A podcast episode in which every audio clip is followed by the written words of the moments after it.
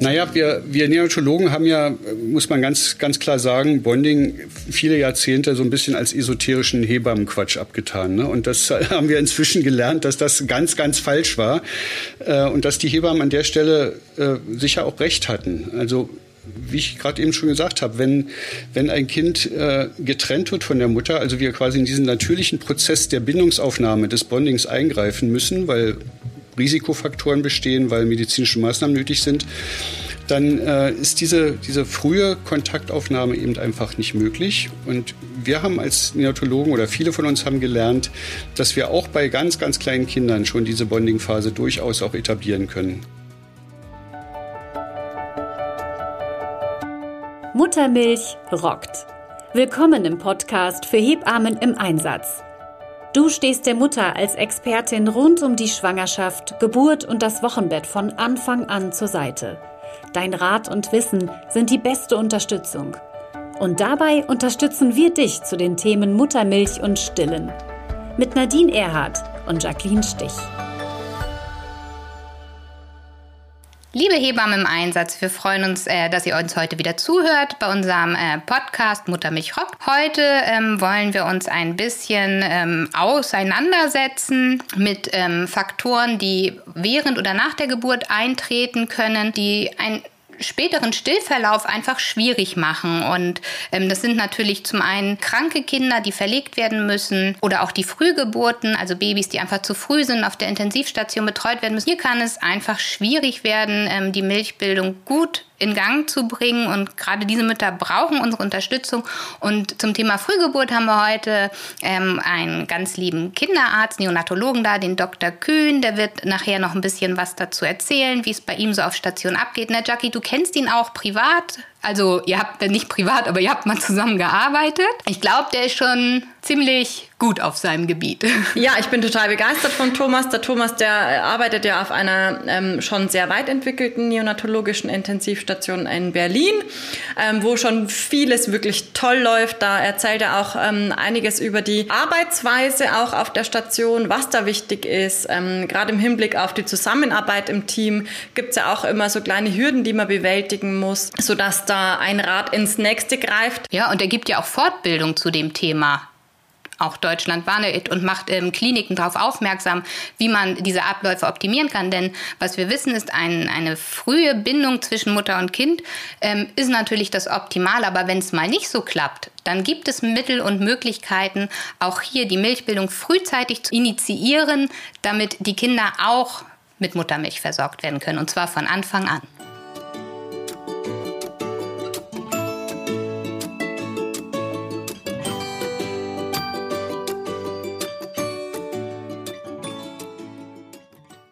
Ja, heute geht es um die Themen Risikofaktoren während oder nach der Geburt.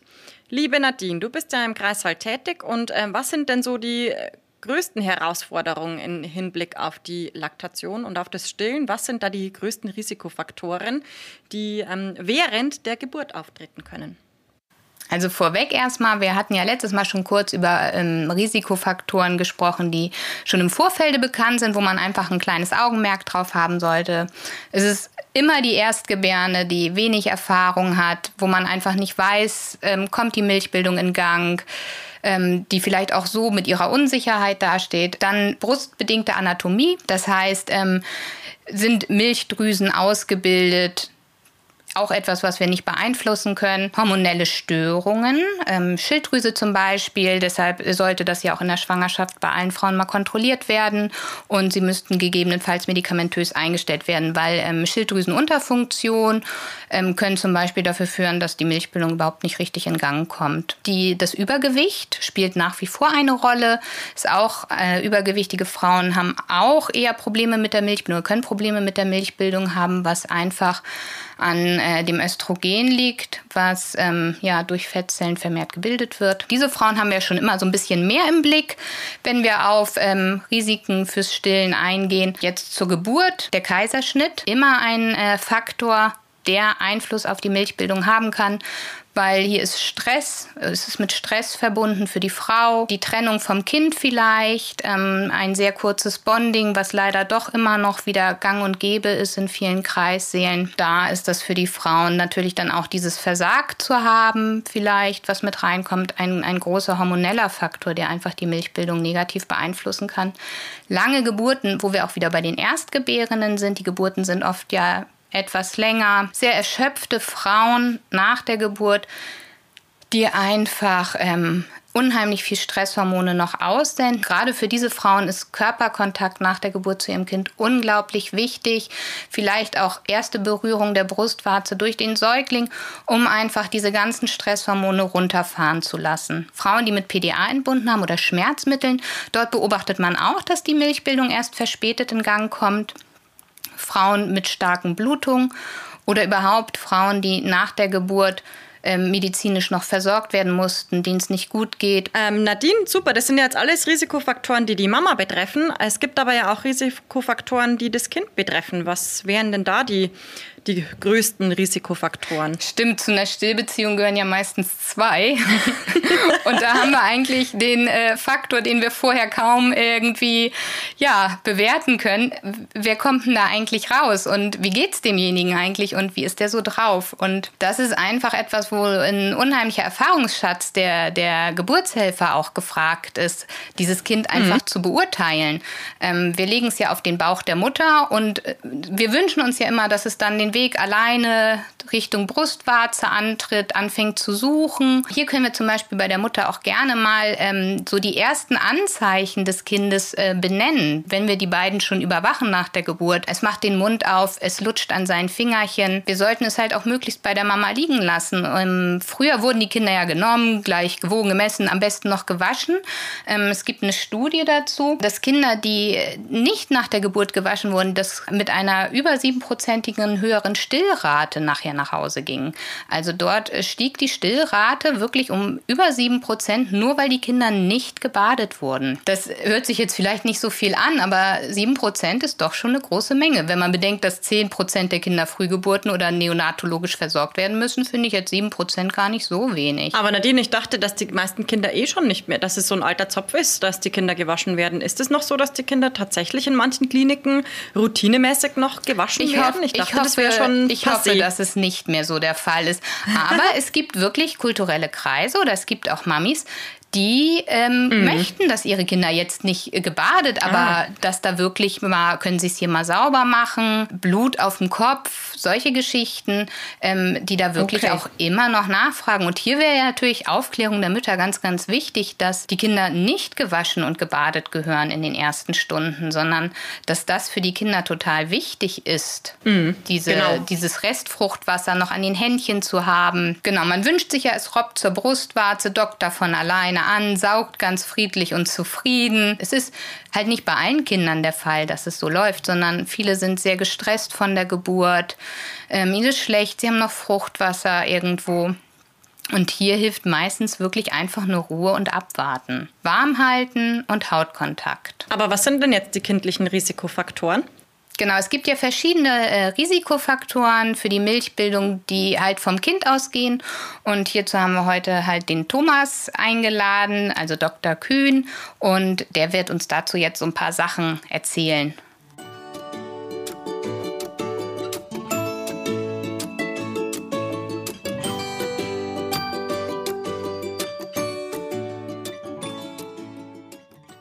Jetzt haben wir schon viel über die möglichen Risikofaktoren gesprochen, welche die Stillbeziehung beeinflussen können, ähm, während oder auch eben nach der Geburt. Jetzt wollen wir in so ein paar äh, bisschen ins Detail sprechen und dazu haben wir einen tollen Gast äh, hier eingeladen, den Thomas Kühn.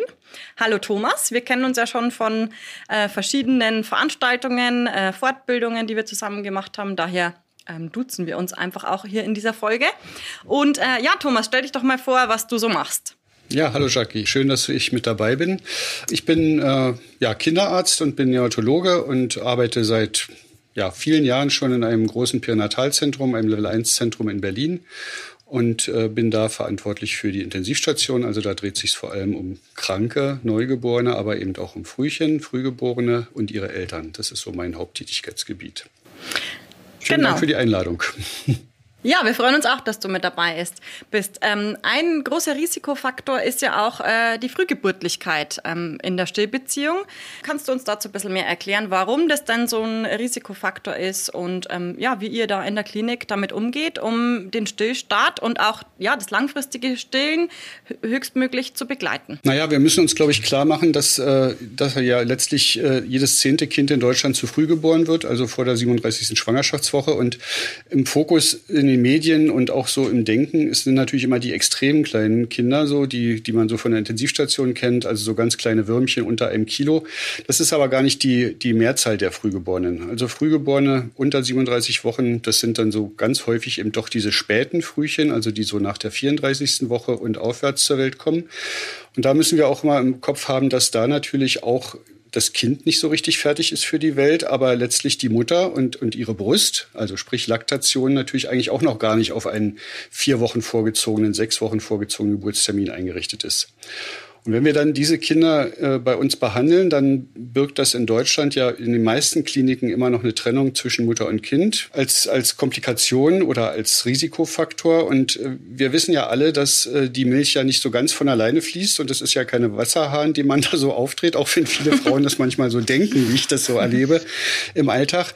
Sondern äh, Milchbildung, Laktation ist natürlich ein hormonell gesteuerter Prozess. Und wenn ich dann mein Kind auf einer Intensivstation fernab von mir habe, keinen Hautkontakt, Kontakt habe, keine Bonding-Phase hatte, dann äh, ist das natürlich für die Psyche ein ganz großes Problem. Ähm, ich bin dann oft als Mutter oder als Eltern auch extrem gestresst, weil mein Kind ja möglicherweise krank oder unter Lebensgefahr sogar auf einer Intensivstation behandelt wird. Ja, und dann ist der eine, eine Beginn einer Stillbeziehung eben ganz kompliziert. Und da müssen wir uns eben nicht nur als Neonatologen nicht nur aufs Kind fokussieren, sondern wir müssen eben auch die Mutter im Blick behalten und alles dafür tun, dass sie in so eine frühe Laktation hm, hineinkommt. Genau, da musst du das nochmal aus ärztlicher Sicht untermauern. Warum ist Bonding so wichtig oder Kängurooing, wie man es beim Frühgeborenen nennt?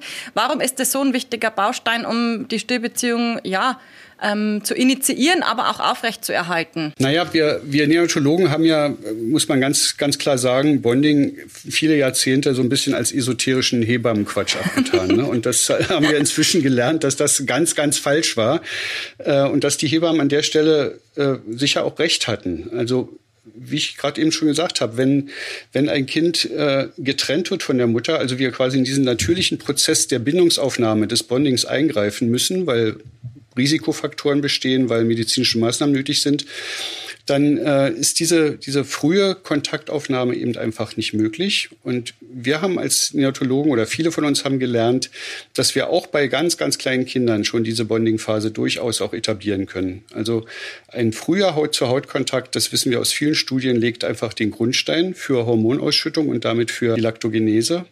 Und äh, da haben wir uns in der Klinik, wie viele andere inzwischen auch, äh, einfach weiter vorgewagt. Ja? Haben erstmal mit den etwas größeren Frühchen angefangen, mit den kranken Neugeborenen, aber sind inzwischen auch dabei, dass Kinder, die mit 500 Gramm auf die Welt kommen, bei uns regelhaft zur Mutter nach der Erstversorgung auf die Brust gehen, es sei denn, es bestehen vitale Risikofaktoren bei der Mutter oder beim Kind. Und das kann man organisieren. Da muss man das ganze Team mhm. natürlich mitnehmen. Da muss man das, den Ablauf festlegen, dass da auch keine Probleme entstehen. Also Kind darf nicht kalt werden zum Beispiel. Ne? Und Kind darf natürlich auch nicht dekonnektiert werden. Da darf nichts passieren. Und da muss man sich gut auskennen. Das muss man ein bisschen üben. Aber inzwischen kann ich einfach sagen, dass das äh, bei uns im Team absoluter Standard ist und dass eigentlich der, der ein Kind nicht zum Bonding nach der Geburt gibt, der ist in Erklärungsnot. Ja, der muss begründen, warum er sich dagegen entschieden hat. Euer Wunsch ist es also, ähm, oder der Wunsch der Kinderärzte auch, dass die Frau möglichst früh nach der Geburt dann zu euch rüberkommt in die Kinderklinik? Nee, ganz anders. Wir, du, wir machen das noch ganz anders. Wir, äh, wir sind ja in der Wand-an-Wand-Lösung bei uns im Pränatalzentrum. Das heißt, die Intensivstation für die kleinen Kinder, die ist 20 Meter weg vom Kreissaal. Und wenn wir ein, ein Kind erst versorgen, also stabilisieren, ins Leben holen und dieser Prozess ist abgeschlossen und das dauert bei uns meistens so eine Dreiviertelstunde bis eine Stunde, dann würden wir eigentlich immer zur Mutter fahren. Die ist ja regelhaft zwei Stunden nach der Geburt überwacht, im Geburtsbereich noch. Und das heißt, äh, wenn sie keine Vollnarkose hatte und bei Sinnen ist und wach ist, dann kriegt sie dann ihr Kind auf die Brust. Und das besprechen wir im Pränatalgespräch vorher mit den Frauen, mit den Eltern und sagen, wenn, wenn die Geburt stattgefunden hat und wenn das Kind stabil ist und wenn sie sich wohlfühlen, dann kriegen sie ihr Kind regelhaft äh, noch in einer, in einer Geburtsabteilung auf die Brust. Das ist eine ganz, ganz tolle Lösung und ähm, aber es erfordert natürlich einen hohen Personalaufwand. Naja, ähm, ein eingespieltes Team. Genau, das auf jeden Fall. Ne? Da müssen alle wissen, was sie tun. Ähm, ja, und es erfordert, das Argument höre ich auch immer, ne? dass wir aus Kliniken hören, ach, wir haben gar nicht so viele Leute, dass da einer noch eine Stunde bei dem Kind und der Mutter bleiben kann zur Überwachung. Ähm, ich halte das oft für vorgeschoben, ne? denn wenn viele Kliniken versorgen ja Outbounds, also Kinder aus anderen Geburtskliniken und fahren dann eben eine Stunde irgendwo hin und stabilisieren da ein Kind und fahren wieder zurück, dann ist so ein Neo-Team auch zwei Stunden weg. Und äh, wenn wir uns das vor Augen halten, dann organisiert sich die Station ja auch in dieser Zeit und, und schafft ihre, ihre Arbeit. Also insofern hat das bei uns sicher auch am Anfang ein paar Widerstände gegeben, aber inzwischen sind alle mit Herzblut dabei. Die Hebammen, die, die lieben das, die fordern das auch ein. Unsere Neoschwestern haben das inzwischen auch gut gelernt und wir als Kinderärzte letztlich sowieso auch. Also es geht. Ich finde das toll, dass du das äh, so erwähnst. Und äh, oftmals ist ja schon die Hürde oder oftmals wird ja schon argumentiert bei reifen Neugeborenen, äh, bei einer Sektio zum Beispiel, dass da nicht direkt der Hautkontakt nach der Sektio gemacht werden kann, weil äh, aus verschiedensten Gründen, äh, was ja eigentlich, wie du schon sagst, nur vorgeschoben ist. Und wenn es sogar bei einem so kleinen Frühgeborenen klappt, dann sollten wir uns doch an der eigenen Nase packen und gucken, dass wir es bei einem äh, reifen Neugeborenen nach einer Sektio auch schaffen. Genau, da muss man jetzt nochmal auf die neue Leitlinie verweisen. Es gibt ja eine neue AWMF-Leitlinie mhm. zur Geburt, äh, Sektio-Geburt und da ist auch ganz explizit gefordert, dass eben ungestörter Haut-zu-Haut-Kontakt Kontakt zwischen Mutter und Kind auch nach Kaiserschnitt möglich sein muss. Und wir müssen uns klar machen, dass wir ja zwischen 30 in manchen Landkreisen in Deutschland bis zu 50 Prozent der Kinder per Sektio entbinden. Und wenn wir denen allen das Bonding vorenthalten, dann machen wir ganz sicher was falsch. Gut, und wie geht ihr dann im weiteren Verlauf mit der Trennung von Mutter und Kind äh, um? Was wir merken, auch nach dieser Bonding-Phase, ist, dass äh, die Hemmschwelle für Eltern, speziell für die Mutter, deutlich reduziert ist später im, im Intensivstationssetting. Ne? Also die Mutter hat ihr Kind schon mal auf der Brust gehabt und dann fällt dieses, dieser Fremdaspekt, mein Kind ist in einem Inkubator und da sind lauter Geräte und das ist so zerbrechlich und so, das ist deutlich reduziert, weil die Mutter gemerkt hat, dieses Kind ist nicht so zerbrechlich und ich kann es halten, ich kann es beschützen, ich kann ihm Fürsorge und Liebe geben. Das Eingewöhnen, das sich in die Intensivstationsumgebung einbringen, ist für die Mütter aus meiner Sicht deutlich leichter. Und das muss natürlich dann, wie du schon sagst, weitergehen. Äh, mit einmal Bonding im Kreißsaal ist es nicht getan. Ne? Wir müssen also auf der Station ein Setting entwickeln, das Hautkontakt, Kängurun, wie man es so schön nennt, ein Therapiestandard ist. Das finde ich ganz wichtig. Nun ist die Mama ja, ähm, du sagtest vorhin, ihr braucht so circa 45 Minuten, bis das Kind dann bei euch angekommen ist. Mhm. Und ähm, wie sieht es aus? Wäre, wäre dort Zeit, die Milchbildung zu initiieren, also das erste Mal ausstreichen mit der Hand? Habt ihr da irgendwie einen Ablauf, wer die Frau da einweist, dass sie vielleicht mit dem ersten Kolostrum dann auch ähm, die Versorgung ihres Kindes mit Nahrung übernehmen kann? Mhm. Also das machen wir eigentlich regelhaft schon im Pränatalgespräch. Also wenn noch Zeit ist vor einer Geburt, reden wir in der Regel ja mit den Frauen, am liebsten mit den Eltern. Und dann erklären wir ihnen, was so passieren wird um die Geburt, nach der Geburt hin. Wir lassen die auch gerne mal über die Intensivstation laufen, äh, um mal ein bisschen vertraut zu werden. Also wenn ich weiß, da ist eine Frau in der 26. Woche und die wird jetzt wahrscheinlich in den nächsten Stunden oder Tagen entbinden, dann ist es, glaube ich, immer eine gute Idee, da einfach schon mal so einen Stationsrundgang zu machen, um einfach ein bisschen die Angst runterzufahren. Und dann laufen die Eltern über die Station und dann sehen die, dass da ganz viele kleine Frühchen bei den Müttern oder Vätern auf der Brust liegen. Und das macht ihnen schon erstmal ganz viel Mut. Zum Kolostrum, äh, auch das spreche ich im Pränatalgespräch immer an und sage, das, was Sie tun können für Ihr Kind, ist jetzt in eine frühe Milchbildung reinzukommen. Und da ist es ganz wichtig, das sagen ja auch jetzt die neuen internationalen Studien, dass man innerhalb der ersten sechs Stunden eigentlich die Weichen stellt für den Stillerfolg oder für die Milchbildung. Deshalb ausstreichen, idealerweise in der Kombination mit Pumpe und das muss in den ersten sechs Stunden beginnen. Und da ist es wichtig, glaube ich, dass da auch diese ganzen Schnittstellen, die in so einer Klinik existieren, also auf der einen Seite wir als Neonatologen, als Neoteams, auf der anderen Seite die Kreissaalhebamme und dann geht es ja auf der Wochenstation weiter. Die müssen alle wissen, wie wichtig es ist, dass wir ganz früh die Brust stimulieren, dass wir pumpen, dass wir ausstreichen und dass wir das auch in einer ganz hohen Frequenz machen. Auch das sagen ja die Studien, ne? dass wir, also dass es nicht reicht, sechsmal am Tag äh, an die Pumpe zu gehen, sondern dass wir das mindestens achtmal, idealerweise sogar zwölfmal am Tag schaffen müssen. Das ist für die Frauen extrem anstrengend. Ne? Das muss man auch wissen. Und da muss sich aber letztlich alles dem unterordnen. Was wir dann oft machen, ist, dass die Frau dann spätestens auf der Wochenstation, aber einige Frauen durchaus auch schon im Kreißsaal anfangen, ihre Brust zu stimulieren und auszustreichen. Und das ist ein super Erlebnis, wenn der Vater dann mit so einer kleinen Insulinspritze voller Kolostrum kommt und seins nur 0,2 Milliliter und seiner Tochter, seinem Sohn das dann selber auf der Station dann auch geben kann. Und äh, das löst enorme Glücksgefühle bei allen Beteiligten aus, also auch bei den Teams. Und äh, deswegen versuchen wir das immer auch dann so zu initiieren. Müssen die äh, Neugeborenen häufig, die auf der Intensivstation liegen, zugefüttert werden? Oder ist es doch schon, dass man beobachtet, dass die Frauen die Milch, die sie gewinnen, wie auch immer auf Station, doch als ausreichend für die Kinder na, oft ist es eben nicht ausreichend. Gerade bei den Frühchen sind wir, äh, wir Neonatologen im Nahrungsaufbau deutlich schneller, als äh, die Frau in die Milchbildung kommt. Das wissen wir ja, dass bei den Reifgeborenen das ja auch 24, 48 Stunden, manchmal sogar noch ein bisschen länger dauert, bis da tatsächlich suffiziente Milchmengen aus der Brust kommen. Die Zeit müssen wir bei den Frühgeborenen zumindest, aber auch bei kranken Neugeborenen überbrücken. Und was wir eben jetzt seit einiger Zeit äh, ganz konsequent machen, ist, dass wir dann Spendermilch einsetzen statt Formula. Wir haben eine sehr gute Kooperation in Berlin aufgebaut mit der Charité, die eine große Spendermilchbank hat.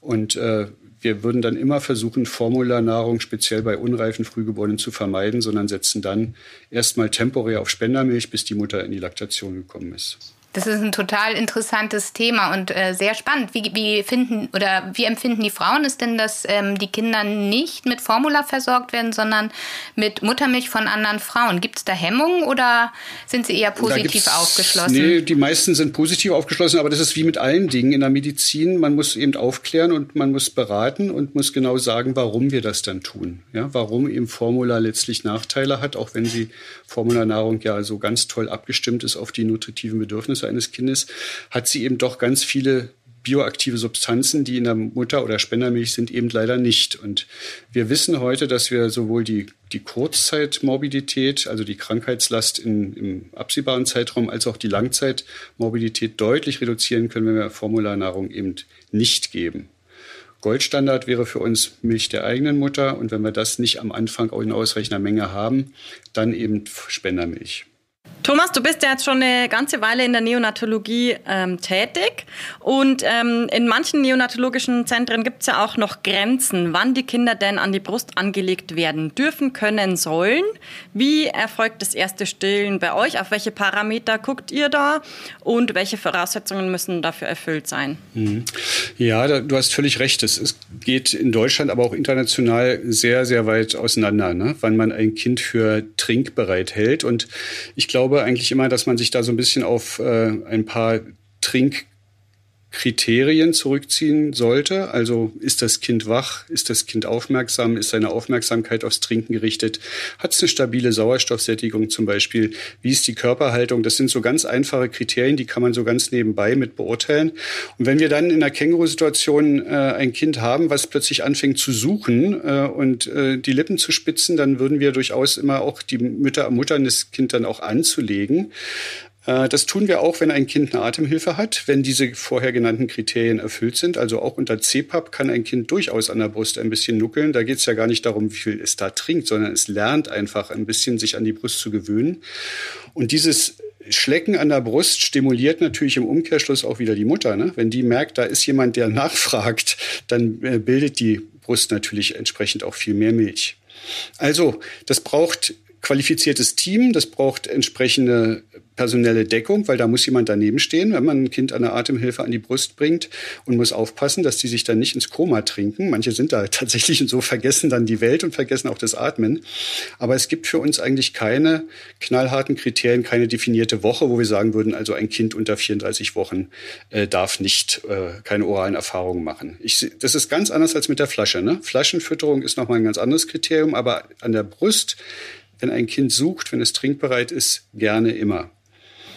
Mhm. Dazu machen Super. wir zum Beispiel gerne, wenn ich vielleicht das noch sagen kann, nehmen wir gerne auch äh, jetzt nicht mehr so die klassische Känguru-Position, ne, wo das Kind Brust an Brust auf der Mutter liegt, sondern wir äh, ermutigen die Mütter dann auch häufiger, die Kinder in so eine Wiegehaltung zu bringen, also wo man sie so einen Fußball quasi unterm Arm hat und das Kind dann naturgemäß schon äh, direkt an der Brust oder in der Nähe der Brust liegt und die Mutter auch zum Kind Augenkontakt hat ne, und damit auch sehen kann, was das Kind gerade macht und was es vielleicht gerade macht, machen möchte.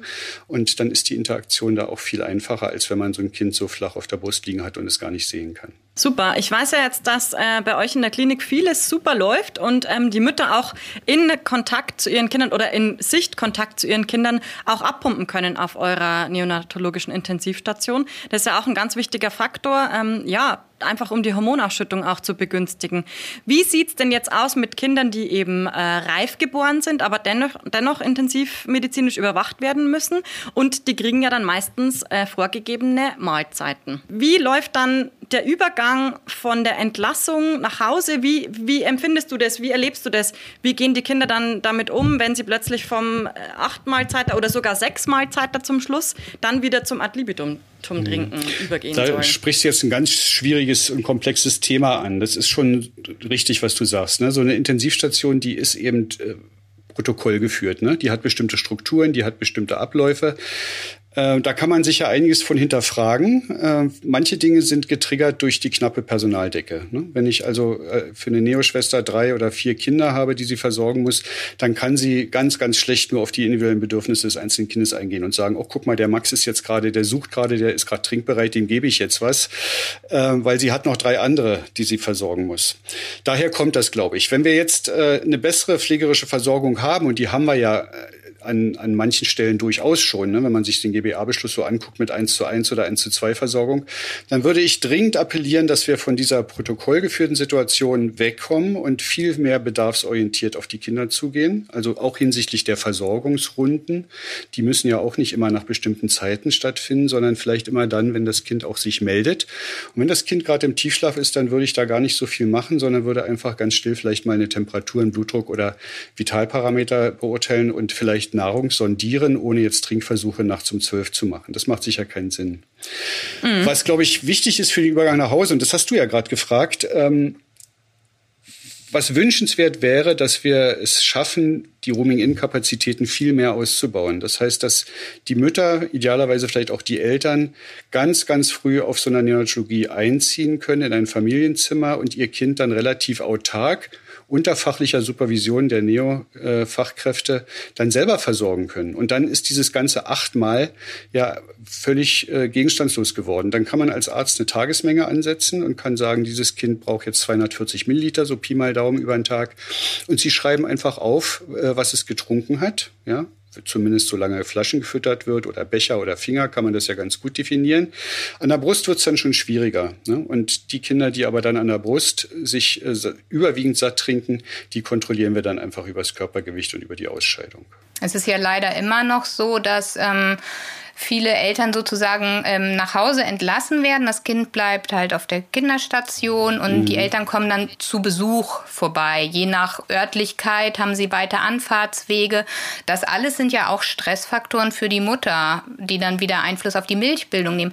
Was, was ähm, würdest du den Frauen raten oder was können die Hebammen den Frauen raten, die jetzt zu Hause sitzen, um vielleicht weiter die, gerade in Bezug auf die Milchbildung, ohne das Kind bei sich zu haben, weiter voranzubringen? Also wie können Sie sie motivieren ja. und wie sollten die Besuchszeiten vielleicht organisiert werden? Macht es Sinn, acht Stunden am Tag auf einem Stuhl in der Kinderklinik zu sitzen oder Was würde man sich wünschen? Da, ja, da haben wir noch Hausaufgaben zu erledigen, glaube ich, in Deutschland. Also ne? doch Wunschliste. Noch, da haben wir, haben wir ganz viel zu tun. Also ich hasse dieses Wort Besuchszeiten. Ja. Ne? Ich, ich mhm. würde, möchte dieses Wort Besuchszeiten eigentlich abschaffen und es sollte an keiner Neurologie heute mehr dran stehen. Tut es aber noch. Äh, wenn ich ein krankes Kind als Elternteil, als Vater auf einer Intensivstation habe, möchte ich nicht als Besuch betrachtet werden, sondern ich gehe zu meinem Kind und da gehöre ich hin. Und äh, die modernsten Stationen in diesem Land und in anderen Ländern, die geben den Eltern inzwischen Chipkarten in die Hand, sodass sie dann wie in einem Hotel einfach äh, einchecken können und zu ihrem Kind können zu jeder Zeit, auch nachts um drei. Und das muss selbstverständlich sein, finde ich. Und der zweite Punkt ist, wenn ich äh, möchte und wenn ich Eltern ermutige, acht Stunden bei ihrem Kind zu sein, wie du das gerade so schön gesagt hast, dann brauche ich natürlich auch ein entsprechendes Setting in diesem Zimmer, wo die Eltern sind, äh, was das auch ermöglicht. Ich brauche also kein, keine Gartenliege von Aldi für 19 Euro, wo man sagt, da känguruen Sie jetzt mal sechs Stunden, sondern ich brauche bequeme Kängurustühle. Das ist für mich genauso Therapiestandard wie CPAP oder wie Antibiotika. Das heißt, die Klinik muss äh, Privatsphäre und gemütliche Stühle bieten, die diesen Haut-zu-Haut-Kontakt auch wirklich unterstützen.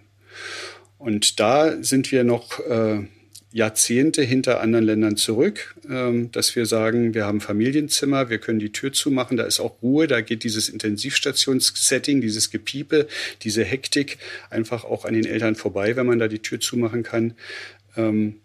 Da müssen wir umbauen. Da müssen wir unsere Stationen familiengerechter ausstatten, ganz klar. Um nochmal auf die Mahlzeiten zurückzukommen. Es ist ja so, dass nicht nur wir als Personal auf der Intensivstation getriggert sind, sondern wir triggern ja auch die Eltern, was die Nahrungsmengen mhm. angeht.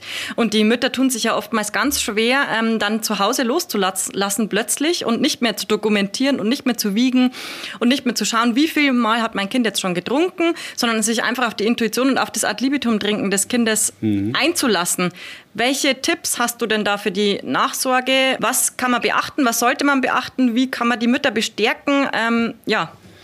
Also es fängt, es fängt, glaube ich, schon eher bei uns an. Ich setze mich immer dafür ein, dass wir auf der Station den Eltern versuchen, erstmal diese Gerätefixierung ein bisschen zu nehmen, also immer nur auf den Monitor zu gucken, äh, wie geht's meinem Kind, sondern zu lernen, auf das Kind zu schauen und zu beurteilen, ob es ihm gut geht. Und da kommen natürlich diese Dinge wie Gewichtsentwicklung auch mit rein. Ne? Die erste Frage, die ich oft höre, was wiegt denn der kleine Paul heute, wenn sie auf die Station kommen? Ja? Und das triggern mhm. wir manchmal. Ja? Genau. Wir, wir hängen dann so einen Luftballon ran und da steht dann gut gemeint drauf, hurra, 1000 Gramm sind erreicht, was ja vielleicht auch ein Riesenfortschritt ist, aber damit unterstützen wir natürlich diese, diese Gewichtsfixierung. Also ich finde es dann besser zu sagen, hurra, die ersten 20 Tage sind geschafft oder so.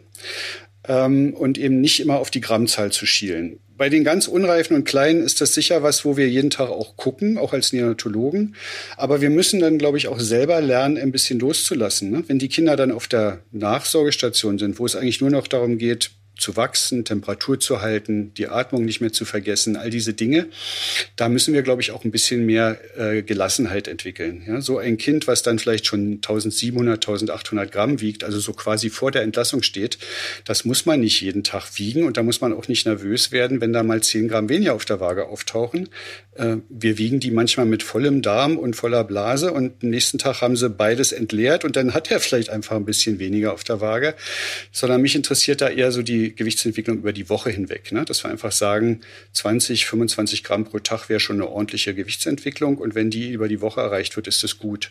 Und deswegen würde ich den Hebammen draußen, das war eigentlich ja deine Frage, auch raten, äh, da jetzt nicht hektische Stillproben oder sowas zu machen, äh, zu gucken, wie viel Gramm sind denn jetzt da aus der Brust getrunken worden, sondern zu schauen und zu sagen, okay, wir wiegen dieses Kind vielleicht zweimal in der Woche und schauen uns eine Tendenz an und wenn es da tatsächlich bergab geht, dann kann man das ja nochmal intensivieren und dann kann man auch gerne mal eine Stillprobe machen. Aber das ist nichts fürs Routine-Setting, glaube ich. Aber da sagst du ja mhm. gerade, was auch ganz wichtig ist. Also die Hebamme zu Hause, die Kinder sind ja oft meistens schon ein paar Wochen älter dann. Und mhm. ähm, der Leistungskatalog der Hebammen ähm, ja, ist dann im Wochenbettbereich auch schon fast erschöpft, wenn die acht Wochen rum sind. Ähm, Wäre es denn sinnvoll, dass die Hebammen trotzdem jeden Tag, jeden zweiten Tag ähm, dieses Kind noch zu Hause im Ankommen in der Familie begleiten, beobachten oder sagst du, das verunsichert die Eltern eher? Ach, ich würde da, glaube ich, kein, keine Grundregel vorgeben, sondern ich bin da immer sehr für, für individuelle Medizin. Ne? Also die Eltern sind ja auch unterschiedlich, die Kinder sind unterschiedlich. Und wenn ich da sehr fitte Eltern habe, dann kann man die, glaube ich, sehr viel lockerer auch mal von alleine lassen. Äh, wenn das eine, eine sehr junge, alleinerziehende Mutter vielleicht ist, die das erste Kind bekommen hat, äh, unter schwierigen sozialen Verhältnissen lebt oder so, da muss man genauer hingucken, denke ich. Äh, immer in Zusammenarbeit mit dem Kinderarzt. Und was ich ein total tolles Modell finde, ist sozialmedizinische Nachsorge. Ne? Das ist ja was, was wir machen, bunter Kreis oder Harlekin im äh, bayerischen Raum, äh, wo wir diese Schnittstelle zwischen rundum perfekter Betreuung in der Klinik und dann plötzlich alleine zu Hause sein und alleine fürs Kind sorgen und Verantwortung übernehmen zu müssen, das ist für viele Eltern ein Riesenstress. Und äh, wenn da jemand ist, den sie vielleicht sogar aus der Klinik schon kennen, ne? eine Neoschwester Beate, die da irgendwie das Kind auf der Station betreut hat und die dann noch mal für ein paar Stunden jeweils in den nächsten Wochen nach Hause kommen kann, das ist eine Riesenhilfe für die Eltern und die nimmt ganz viele Ängste. Da sieht man, wie wichtig das Personal oder der Umgang des Personals mit dem Thema Stillen und ähm, Frühgeboren oder ähm, kranke Kinder doch für die Mütter auch ist. Also was die denen raten und sagen, hat ja einen sehr, sehr hohen Stellenwert bei den Frauen auch. Ja. Ganz genau. Das, ich finde das auch wichtig, dass man als, also vielleicht das für die Hebammen nochmal, ja, dass wir nicht nur darüber reden, wo woll, woll, willst du denn dein Kind zur Welt bringen, wie soll es denn zur Welt kommen, unter Wasser oder wie, was stellst du dir vor, sondern dass wir auch ganz früh in der Schwangerschaft, also spätestens im mittleren Drittel der Schwangerschaft zum Beginn des letzten Drittels auch fragen, wie willst du eigentlich dein Kind ernähren? Was ist denn dein Plan? Willst du stillen? Oder willst du nicht stillen? Auch das sollten wir akzeptieren, ne? wenn Frauen eine aufgeklärte Entscheidung gegen das Stillen treffen und sie nicht indoktrinieren. Aber diese Frage muss früh kommen, weil, weil ich als Neonatologe immer ganz blöd dastehe, wenn dann ein Kind in der 28. Woche geboren wird und da hat sich noch nie jemand mal auseinandergesetzt darüber. Ja, und wir kommen dann an und sagen, Muttermilch wäre aber schön. Und dann guckt die Frau mich mit großen Augen an und sagt, darüber habe ich noch gar nicht nachgedacht. Und geht es denn überhaupt schon in dieser frühen Woche? Also, pränatal Geburtshelfer oder Gynäkologen, Hebammen sollten ganz früh auch die Frau äh, in dieser Richtung informieren und sie befragen, was denn ihre Ziele sind. Mhm, sehr guter Punkt. Ich denke, du hast uns da jetzt wirklich wichtige Erkenntnisse ähm, ja aufgezeigt. Und ja, vielen Dank. Vielen Dank.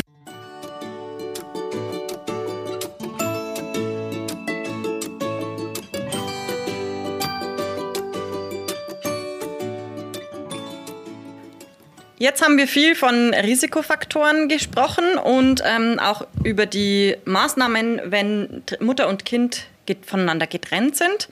Und da ist es ja so, dass ähm, wenn eine Trennung stattgefunden hat, dass die Initiierung eben mit Hilfe einer Milchpumpe äh, angeregt werden muss, vorübergehend oder auch langfristig, je nachdem, ähm, um welchen Risikofaktor es sich eben von Seiten der Mutter oder aber auch von Seiten des Kindes handelt. Da ist es eben wichtig, wenn eine sofortige Trennung von Mutter und Kind zum Beispiel stattfinden muss, dass dann so früh wie möglich mit dem Abpumpen begonnen wird. Nadine, wie erlebst du das im Kreissaal? Ähm, wann wird da abgepumpt oder wann wird die Mutter angeleitet, was zu tun? Na, oftmals ist es ja so, dass die Frauen noch ähm, relativ lange im Kreissaal verbleiben und überwacht werden, in der Regel die zwei Stunden nach der Geburt.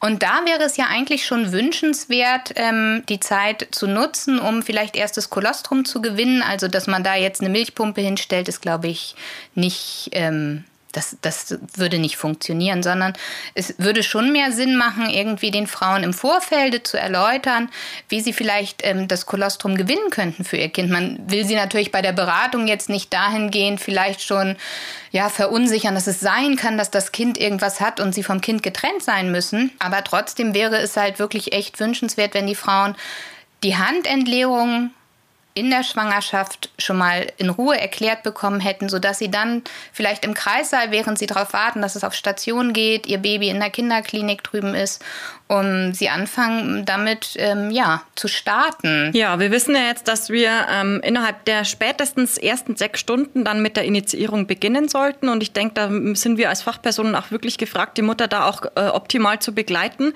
weil das Abpumpen ist natürlich auch nicht selbsterklärend. Also was muss man alles beachten beim Abpumpen? Worauf weist du die Mutter hin? Also das ein Problem ist ja erstmal, dass ähm, in vielen Häusern auch gar nicht genug Pumpen vorhanden sind und genau. dass die Mutter vielleicht nach Kaiserschnitt gar nicht in der Lage ist, sich jetzt in dieses ähm, ja, Abpumpzimmer, Stillzimmer, wie es so schön heißt, ähm, äh, zu kommen, sondern dass wir ihr eigentlich ja die Hilfsmittel erstmal zur Hand, also zu ihrem Bett bringen müssen oder ihr zur Verfügung stellen müssen. Ähm, wir sollten äh, in Ruhe erklären, wie das Gerät funktioniert. Wir müssen ein Augenmerk drauf haben, ähm, hat sie die richtige Haubengröße. Es gibt ja eine Vielzahl von verschiedenen Größen, für jede Mutter eigentlich eine passende. Wir sollten ihr dann erklären auch, wie, wie die Milch, die da kommt, dass wenn sie jetzt abpumpt, dann vielleicht auch gar nichts kommen mag. Das kann ja auch durchaus passieren. Mhm. Und das ist für die Mutter natürlich dann erstmal sehr, sehr frustrierend. Deshalb ist immer zu empfehlen, zu dem Abpumpen auch noch ähm, Kolostrum mit der Hand auszustreichen, weil das funktioniert in den ersten Stunden ja doch oft wesentlich besser. Genau, der Thomas hat ja schon darüber gesprochen, dass bei ihm auf der neonatologischen Intensiv eben in direkten Sichtkontakt zum Kind abgepumpt werden kann. Wenn es jetzt aber eine Klinik ist, die eben keine Kinderklinik angeschlossen hat, wo das Kind in eine Kinderklinik verlegt werden muss, ähm, dann empfehle ich den, dass der Papa ein Bild vom Kind macht und sich die Mama eben äh, das Bild während dem Abpumpen anschaut. Oder aber ähm, er bringt irgendein Kuscheltier mit, das beim Kind lag. Zudem ist es wichtig, dass eben häufig auch abgepumpt wird, wenn wirklich das Kind nicht direkt an der Brust stillen kann. Also beim reifen Neugeborenen ähm, ist die Empfehlung acht bis zwölf Mahlzeiten innerhalb von 24 Stunden und das von Beginn an.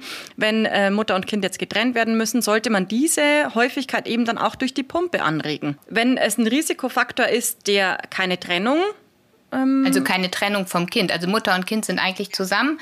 Ähm, und wir haben ja einige Gruppen genannt, die eher dafür prädestiniert sind, nicht richtig in die Laktation reinzukommen, aus verschiedensten Gründen. Hier ist es ganz wichtig, darauf zu achten, tut sich da denn was? Und den Frauen zu verstehen zu geben, dass sie in dem Moment eigentlich ja nichts dafür können, dass es nicht so funktioniert. Wir wollen ja immer funktionieren. Mütter wollen funktionieren.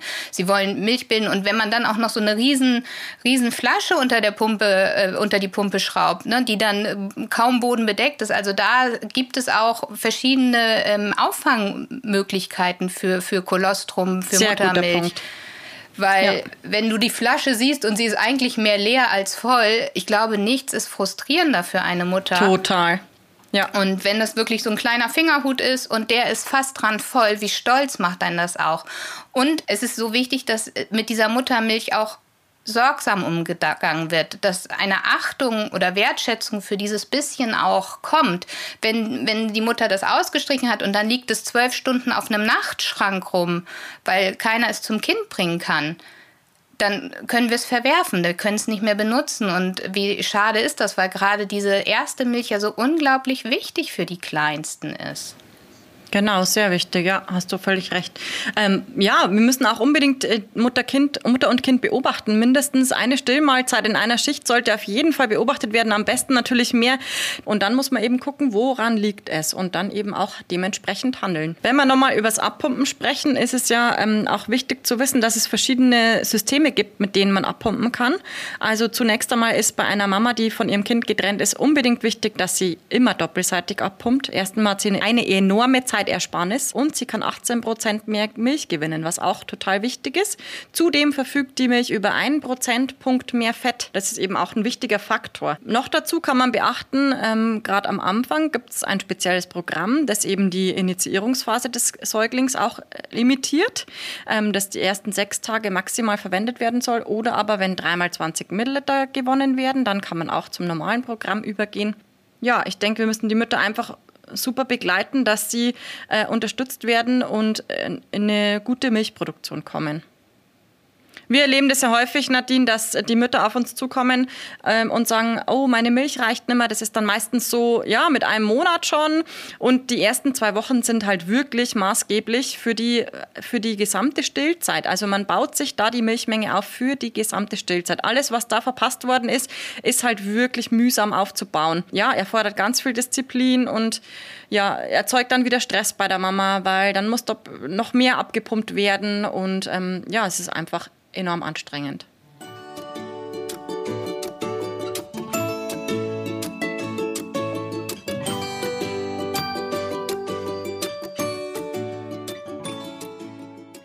Ja, ich finde es ja echt spitze, was sich da schon in den letzten Jahren auf der Neonatologie getan hat, im Hinblick auf die Versorgung der Frühgeborenen und auch späten Frühgeborenen und kranken Neugeborenen natürlich. Und ähm, man merkt da schon auch, dass das Bewusstsein beim Fachpersonal da da ist, eben nicht mehr nur auf die Quantität, auf Zahlen, Daten, Fakten zu gucken, sondern wirklich sich auch äh, auf die Feindzeichen des Kindes einzulassen und ja, die Mahlzeiten zum Beispiel auch bedürfnisorientiert ähm, stattfinden zu lassen. Ich erlebe da wirklich, ja, bei meinen ehemaligen Kolleginnen zum Beispiel auch echt ein neues Bewusstsein. Wie siehst du das denn, Nadine, ähm, in der Nachbetreuung? Welche, welche Hürden kommen dir da so in den Sinn, was, was es so schwierig macht, auch in der Nachbetreuung bei solchen Kindern, die eben lange Liegezeiten auf der Intensivstation hatten. Die Frauen haben ja oft eine, eine sehr lange Zeit ähm, hinter sich, in denen sie gependelt sind zwischen Kind und äh, zu Hause. Ähm, das Familienwerden hat oft noch nicht stattgefunden. Ähm, was ich total schön finde, ist, dass die Kinder ja heute auch relativ zügig oder zeitig entlassen werden. Was für uns Hebammen etwas schwierig ist, ist oft die Tatsache, dass die Frauen kurzfristig nur von den Kliniken wieder aufgenommen wurden, um ihre Kinder halt ähm, auch mal 24 Stunden zu betreuen und nicht nur als Gast oder als Besucher auf der Station mhm. zu sein. Ähm, so kommen sie dann oft nach Hause und sollen jetzt ähm, ja Familie sein, zusammenwachsen und haben oft aber diesen Alltag miteinander noch gar nicht gar nicht erlebt und das macht es für uns Hebammen mhm. oft relativ schwierig, diese Frauen dann auch zu bestärken, dass so wie es ist es richtig ist, weil sie selber so unsicher sind. Ich würde mir wünschen, dass was äh, Thomas auch sagt, also Thomas Kühn auch sagte, dass wir mehr Möglichkeiten haben, die Frauen frühzeitig wieder mit ihren Kindern zusammenzuführen, also die Frauen ihre Kinder auch selbstständig versorgen zu lassen in Obhut der Klinik. Und ich denke, da ist einfach ein ganz großer Bedarf, weil das ist für uns Hebammen draußen, wäre das eine total wichtige, ein total wichtiger Bestand unserer Arbeit mit den Frauen. Und ähm, diese Trennung von Mutter und Kind, die lange erlebt wird, kann bei den Frauen auch traumatisch sein. Also sie haben Angst um ihr Kind, sind getrennt und viele Dinge können einfach nicht passieren. Und in dem Hinblick möchten wir euch äh, einladen zu unserer nächsten Folge, wo es einfach darum geht, was Frauen erleben können und was sie sehr, sehr negativ beeinflussen wird für ihre weitere vielleicht Mutter-Kind-Beziehung auch und äh, wie es für uns als Personal oder als äh, Begleiter auch ist in dieser Zeit und was wir vielleicht tun können. Und ich freue mich total, wenn ihr das nächste Mal einfach wieder dabei sein würdet. Das wird sicher toll und ich bin auch schon ganz gespannt darauf. Tschüss!